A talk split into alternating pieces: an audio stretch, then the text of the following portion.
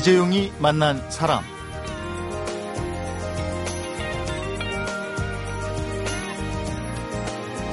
우리 아이에게 어떤 교육을 시키면 좋을까? 아마 모든 부모들의 고민일 겁니다. 사교육과 공교육, 이 둘 중 어느 것에도 과감해지지 못하고, 에, 혹시 또 다른 제3의 길은 없을까? 이 자녀 교육의 방법을 찾는 부모들에게 이런 제안을 하는 분이 있습니다. 독서를 통해 학습 능력이라는 기본기를 마련한 후에 12년 공부 계획을 세워라. 지난 10여 년 동안 독서 교육을 통한 학습 교육을 연구해 온 분인데요. 오늘은 우리 아이 12년 공부 계획의 저자 스키마 언어 교육 연구소의 유영호 소장을 초대해서 과연 어떤 공부법과 계획을 이야기하는 건지 들어보도록 하겠습니다.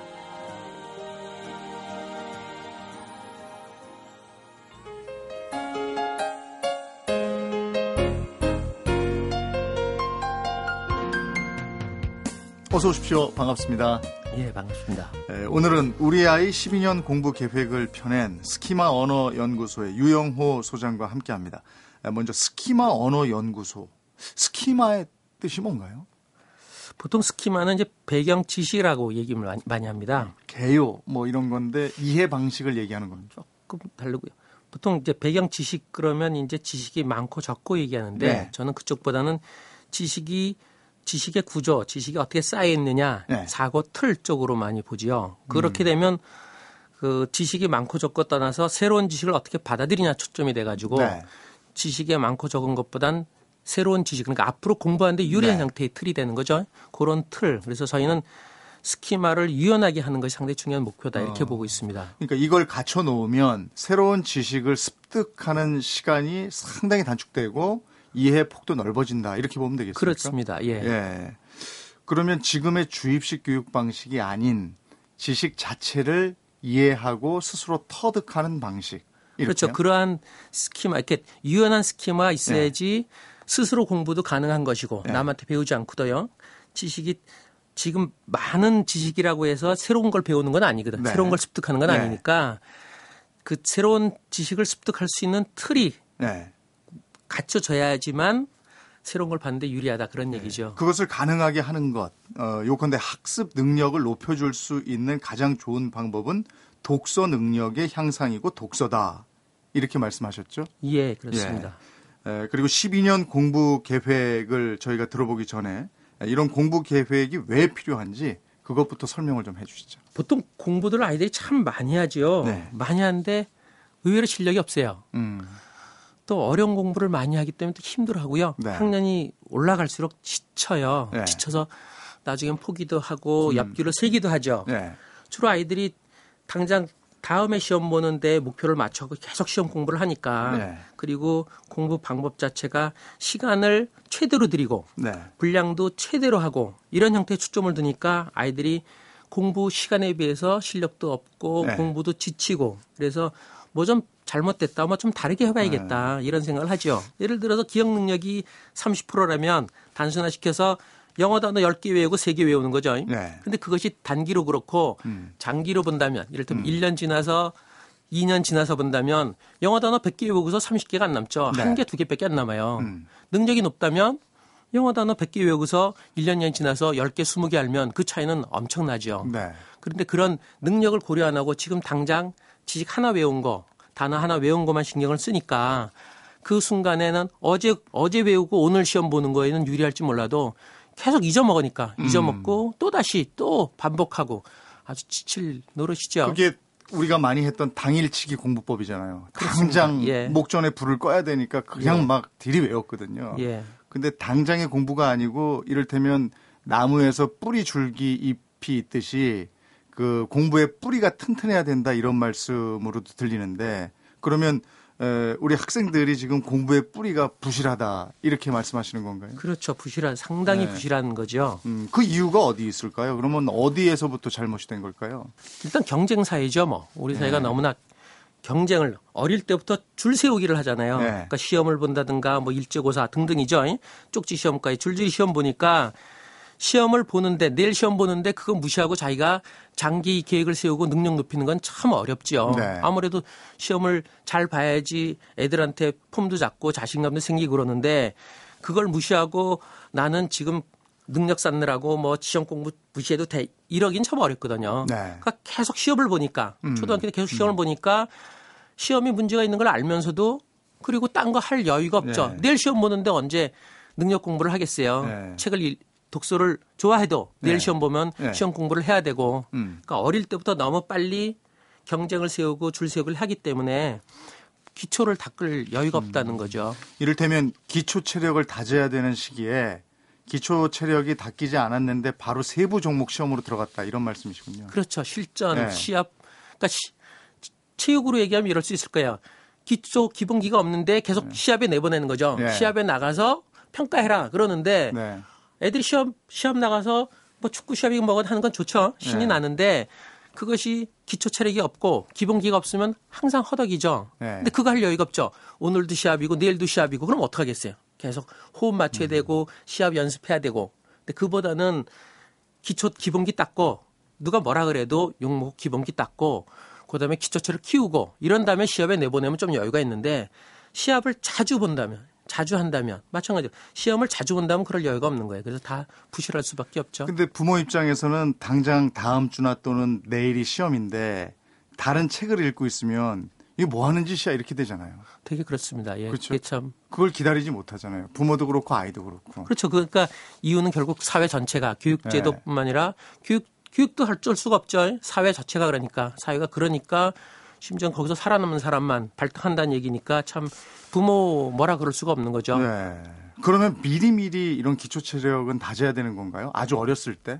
요컨대 한 초등학교 때까지는 이 기초 체력을 다 맞춰 놔야 되는 건가요? 기초 체력이라는 게 목표에 따라 달리죠. 목표가 네. 목표가 무진장 높으면 기초 체력도 무진장 높아야 되는 거니까 결국 제가 학부모한테 얘기하는 건 이런 상황을 최대한 감안해서 부모가 그건 막아줘야죠. 사회가 학교가 경쟁을 시키고 당장 시험 잘 보길 요구해도 부모가 막아줄 수밖에 없다. 그러니까 아무도 그, 그걸 그때 그때 점수만 가지고 혼내고 나무라고 이러는 게 아니고 이 아이가 기초 체력이 어느 정도 돼서 어느 정도 됐을 때는 실력을 발휘하겠구나 이러고 믿어주고 기다려주고 이게 필요하다 이런 말씀이세요? 어쩌면 거의 어느 정도 성적이 나올지는 예상한다고 봐요. 근데 좀 더 욕심을 부려 조금 더. 근데 그 조금 욕심을 좀 줄이고 우리 아이 능력으로는 그 정도 성적이라는 거를 인정하고 아, 한 등급 크게 올리려면 능력을 더 쌓아줘야 되는구나. 잠시 멈추고 이런 거는 부모밖에 할 수 없다고 보는 음. 거죠.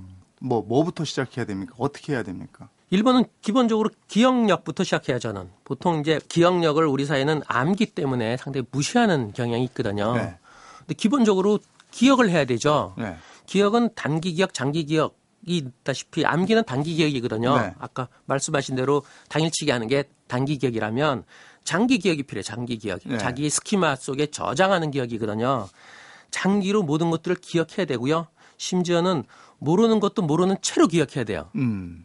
다 이해하려고 하지 말고 이해 못하는 것이 워낙 많잖아요. 음. 반대로 이해를 못하면 버리는데 버리지 말고 이해가 안 되는 거를 의문을 갖고서 그 상태로 그대로 기억하는 될 수 있는 대로 자기 해석도 집어넣지 말고 모르는 걸 모른 채로 그대로 장기로 기억하는 것이 상당히 중요해요. 모르지만 기억하라. 그 이유 중에 하나는 아이들이 기억력이 상당히 높아요. 네. 생각보다 이해 못하는 것들을 기억하는 게 꽤나 많죠. 네. 어, 그런 거 감안해서 기억을 하게 시킵니다. 음. 근데 제가 조금 헷갈리는 게 아까 주입식 교육은 아니다 이렇게 말씀하셨는데 예. 이 주입식 교육도 무조건 암기하고 무조건 외운 다음에 시험 잘 보는 게 이게 주입식 교육인데 그것도 그러면 지금 선생님 하신 말씀하고 상통하는 거 아닙니까? 이 시험 공부 쪽에서는 그 주입식국이 상, 상당히 그 시험 공부 형태의 당일치기 쪽으로 가는 거고요. 그것도 무조건 암기하는데요? 저는 장기 기억이거든요. 네. 장기 기억은 심지어는 한 달, 두 달, 일 년도 기억이 나는 거거든요. 네. 그래서 저는 주로 독서를 동화를 우선시해요. 동화요? 동화는 네. 하나의 구조가 있어요. 이야기 구조가 네. 있어가지고 그거는 통으로 하나를 전체를 이렇게 기억하는 모양을 취하기 때문에 아이들이 장기 기억하는 데 상당히 유리하고요. 네. 시험 공부 당일치기로 무조건 외우라는 건 다 연관이 없는 얘기들이에요. 물론 음.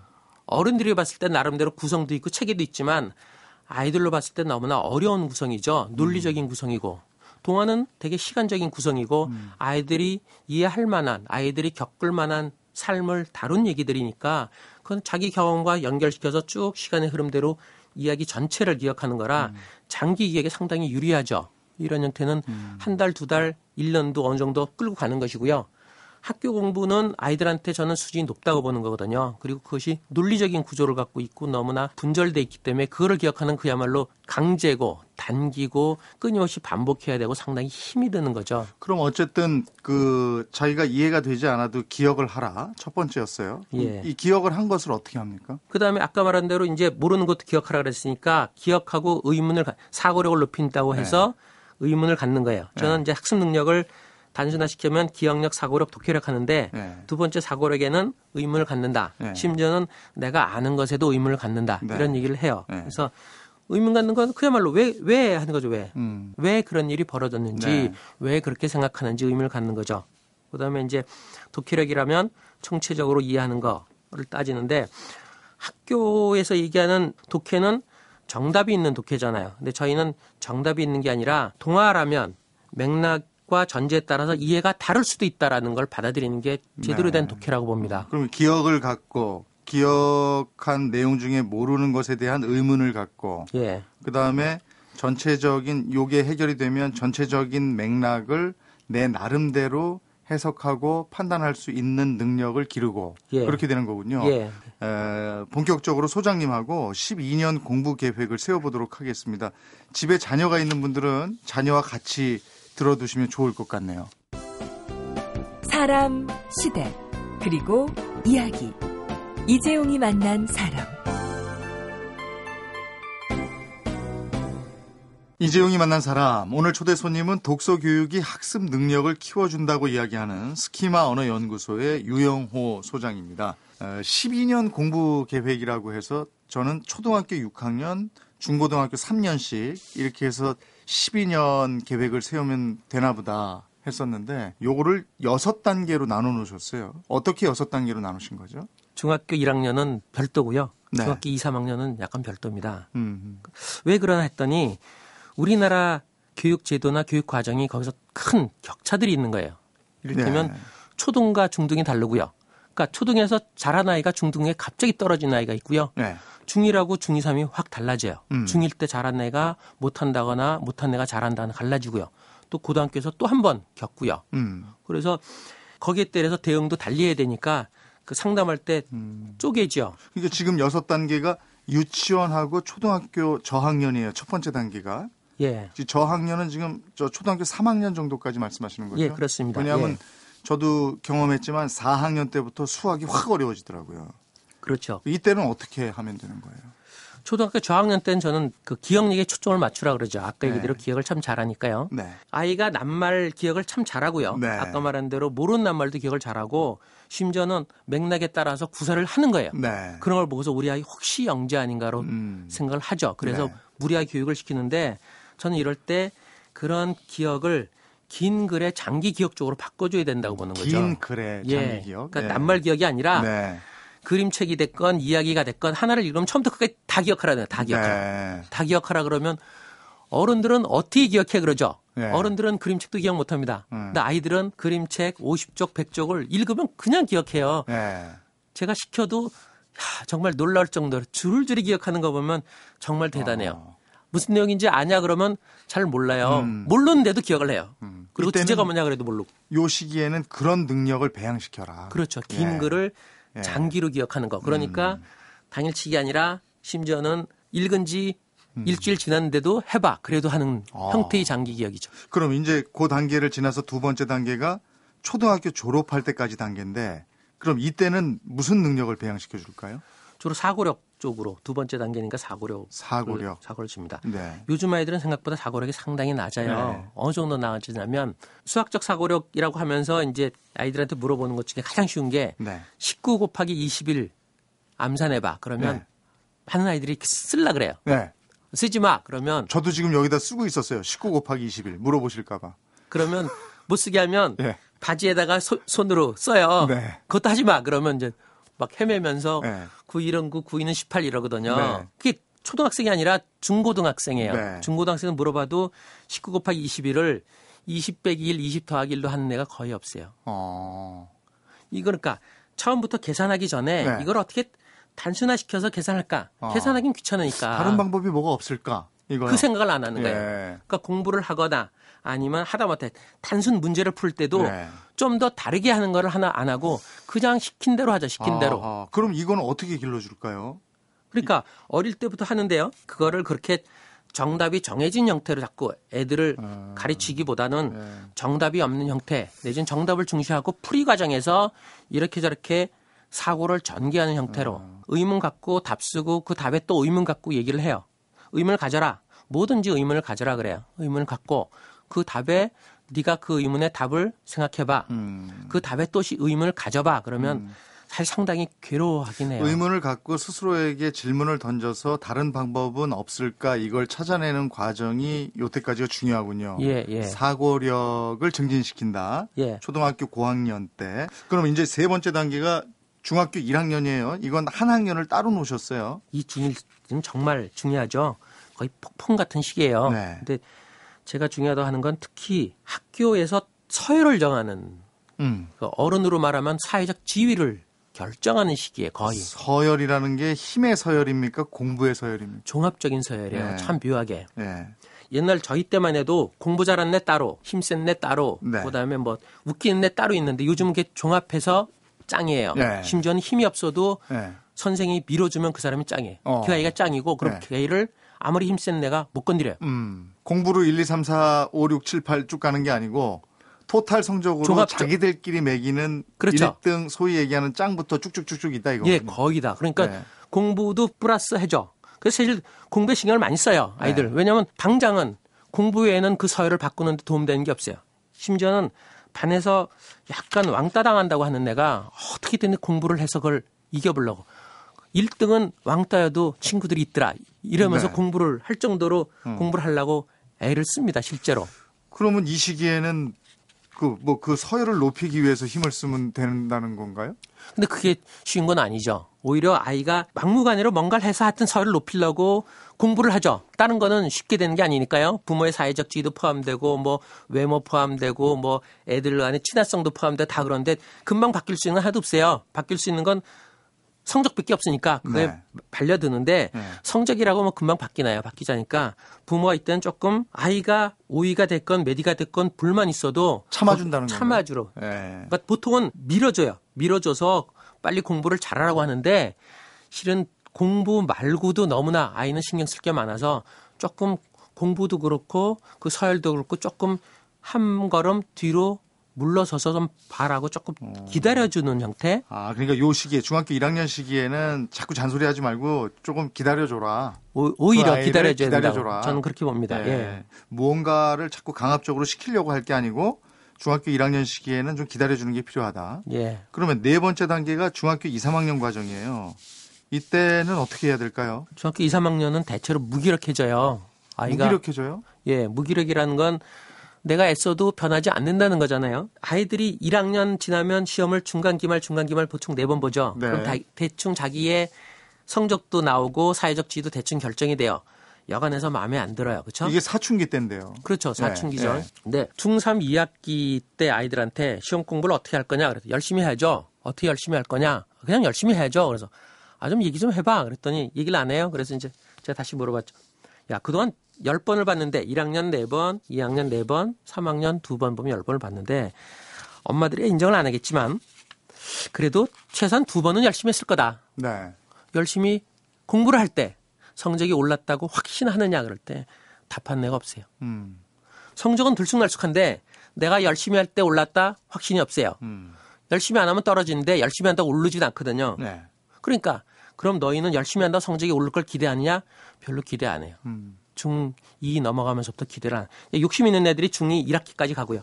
되게 중2 2학기 정도부터는 거의 습관적으로 그러니까 정말 엄밀하게 물어보면 기대는 안 하는데 그럼 어쩔 거냐 이거지. 네. 부모랑 이렇게 기대하고 나도 사회적 지위 여러 가지에서 책상에 앉아 있지 않고 학원 가지 않고 어떻게 할 거냐 방법은 없는데 그냥 안전히 있는데 열심히는 못 하는 거죠. 음. 할 수도 없고 왜냐면 무기력한 상태예요. 이럴 때는 시험 공부를 건드리지 말고 기초를 닦는 걸로 일단 평소 공부부터 아, 당장 아, 다시 기초 체력으로 간다. 그렇죠. 자기 네.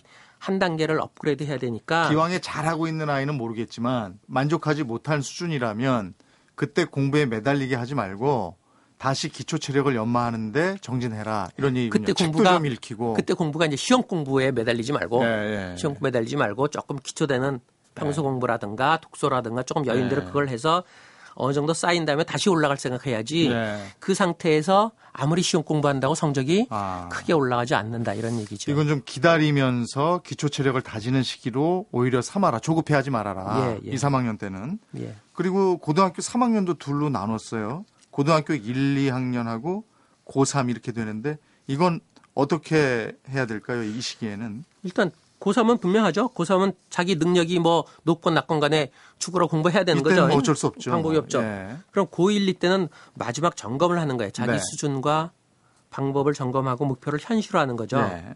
예를 들어서 제가 아는 애는 고1 겨울방학 때 수학이 흔들린다고 생각해가지고 네. 어떻게 했으면 좋겠냐 저한테 물어봐서 그러면 중학교 1, 2, 3학년 수학을 한번 쫙 훑어봐라. 음, 최대한 빠른 음. 시일 내에 쫙 풀어봐라 그랬더니 네. 제일 얇은 수학책을 1학기, 2학기 6권 사다가 네. 쫙 풀었어요. 네. 한달 걸리더라, 한 달. 음, 수학만 음. 하니까. 네. 쫙 푸니까 이제 기초가 다져진 거죠. 네. 그런 식으로 자기 부족한 거라다 이런 음. 것들을 쌓는 것이 고1, 고2 때 좋고요. 네. 고3 때는 연습을 좀 해야 돼요. 시험 연습. 보통 시험 문제집 공부만 하는데 공부는 해야 되지만 어떤 연습이냐면 우리나라 수능은 참 특이해요. 하루에 다 몰아서 보죠. 아침부터. 네. 보통 기말고사는 두 과목씩 나눠봐요. 네. 그러니까 완전히 다른 형태의 시험이거든요. 네. 그 긴 시간 동안 매 순간 집중하면서 하는 것이 상당히 어렵거든요. 네. 근데 현실이 그러니까 어쩌겠어요. 그럼 준비를 해야 돼요. 집중력을 높이는 훈련을 집중적으로 해야 되겠네요. 장기간 집중하는 거예요. 네. 그게 쉽지 않죠. 장기 집중력을 높이는 시기 고3 때 그리고 고1, 2 때는 부족한 것이 무엇인지를 들여다보고 부족한 것으로 돌아가서 다시 한번 쭉 복습해보는 시기 이렇게 이해하면 되겠네요. 예, 그렇습니다. 예. 예. 자, 이런 공부 계획을 세웠으면 이제 실천으로 들어가야 될 텐데 에, 구체적인 실천 방안은 뭐가 있는지 에, 이번에는 12년 공부 계획 실전편으로 들어가 보도록 하겠습니다.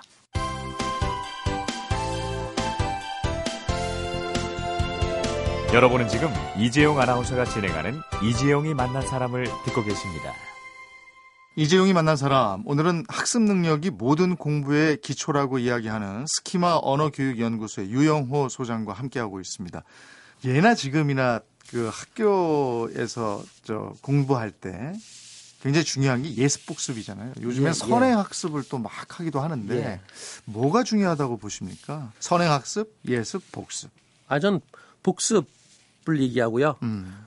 주로 선행학습은 불필요하다고 보는 거고요. 네. 심지어 예습도 너무 앞서가더라고요. 요즘에 예습도 불필요하다고 생각해서 어, 흔히 예습 복습을 해야 되는 거 아니냐 그러는데 학습 능력이 높으면 예습을 안 하고 그 수업 시간에 교과서 펼쳐놓고 선생 강의 듣고 그걸 소화시키는 것이 기본이라고 보는 거예요. 네. 그래서라도 어느 정도 상위권에 나오는 정도의 상, 학습 능력 음, 네. 그것이 갖춰진다 그러면 굳이 예습할 필요 없다는 얘기죠.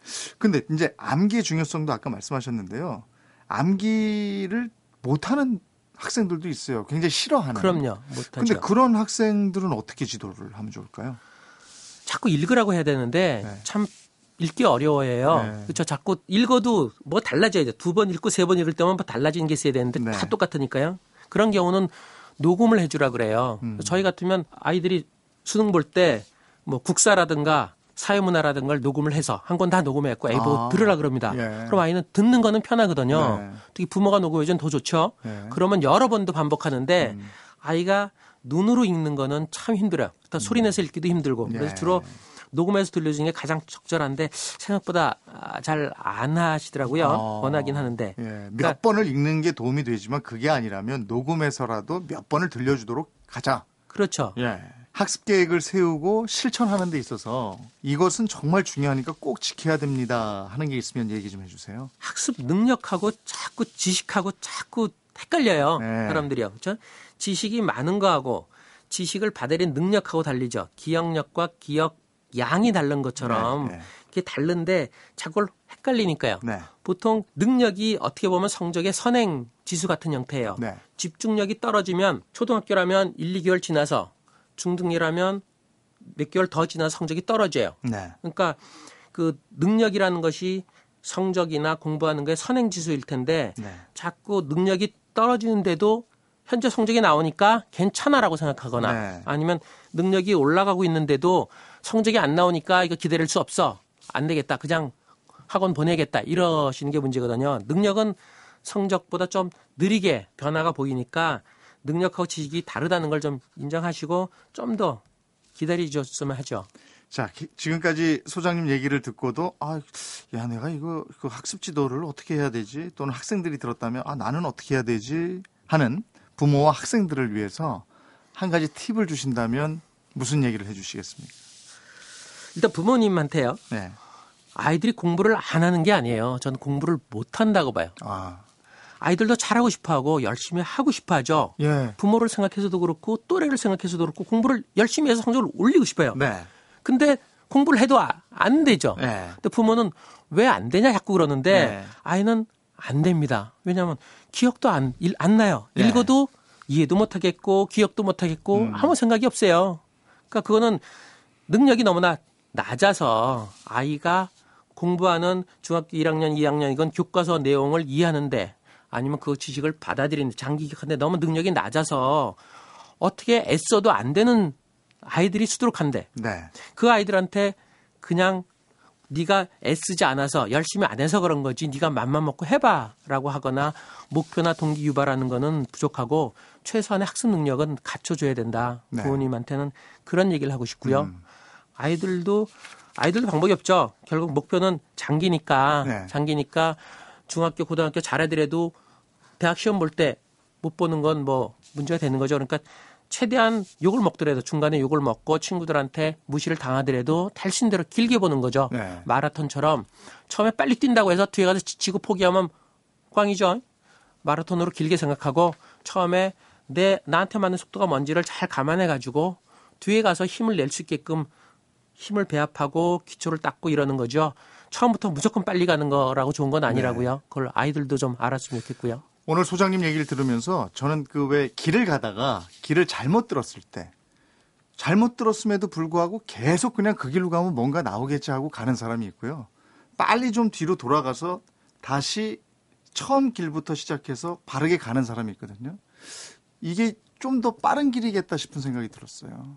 왜냐하면 그냥 지금 어느 고학년이 됐는데 당장 당장 찾다 보면 제대로 길을 못 찾을 수도 있을 것 같거든요. 그렇죠. 예. 근데 그거는 부모님도 그렇고 그 학생도 그렇고 여유가 좀 있어야 그걸 할 수 있겠다 이런 생각도 들고요. 그러니까 많은 부모님들이 여유가 있으니까 그래요. 아니면 애가 잘하니까 그런 소리 한다는데 반대일 수도 있어요. 능력이 있으면 여유가 있어요. 상대적으로 능력이 있으면 남들보다 선행을 안 해도 따라갈 수가 있고 자기 생각만큼 성적이 나올 수도 있는데 능력이 부족하면 항상 허덕이죠. 그러니까 거꾸로 여유가 있어 능력을 키우는 게 아니라 능력이 있어서 거꾸로 여유가 생긴다고 볼 수도 있는 거예요. 그 참 애매한 얘기죠. 네. 예. 어쨌든 그 자녀 교육 때문에 고민인 부모님들이 참 많으실 텐데 오늘 유 소장님 말씀이 많은 도움이 됐으면 좋겠습니다. 오늘 함께 해주셔서 고맙습니다. 예, 고맙습니다. 그대는 내게 행복을 주는 사람. 당신은 사랑받기 위해 태어난 사람. 지금 도 보고 싶은 사람은 그때 그 사람. 대한민국 대표 라디오 토크 프로그램은 이재용이 만난 사람. 오전 11시 10분. 나 너랑 고향 가냐? 어머, 누구세요? 나 탄이야. 경기도 평택시 송탄. 너 이번 설에 나랑 같이 고향 가. 알았지? 뭘 또 그렇게 들이대? 승부욕 생기게. 아니, 누구세요? 당신은 또? 안녕, 시스터. 나 영도야. 부산광역시 영도. 고향엔 나랑 같이 가자. 오빠 믿지? 그선 못 놔! 부산광역시 영도! 비켜! 평택시 송탄! 아, 둘 다 저리 가요! 난 MBC 라디오랑 같이 고향 갈 거라고요! MBC 라디오 특별 생방송 우린 설이 좋다. 30일과 2월 2일에 찾아가는 본방송은 내비의 진리, 유플러스 내비, 세상의 빛을 이웃의 사랑을 전하는 한국전력 협찬입니다.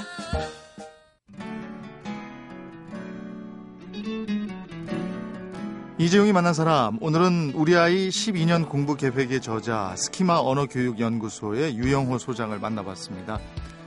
예체능에서 체력과 기본 기술이 필수이듯이 공부에도 학습 능력이 필수인데요. 이런 학습 능력은 독서로 높일 수가 있다고 합니다. 쉬운 책을 여러 번 읽는 것, 읽은 내용을 자세히 기억하는 연습, 모르는 내용도 모르는 채로 기억할 수 있는 것, 이런 연습과 반복을 통해서 학습 능력을 높일 수 있다고 하니까요. 네, 독서로 키우는 학습 능력에서 자녀 교육의 실마리를 찾아보시면 어떨까 싶네요. 이재용이 만난 사람 오늘은 이문세 알 수 없는 인생 들으면서 인사드리겠습니다. 고맙습니다.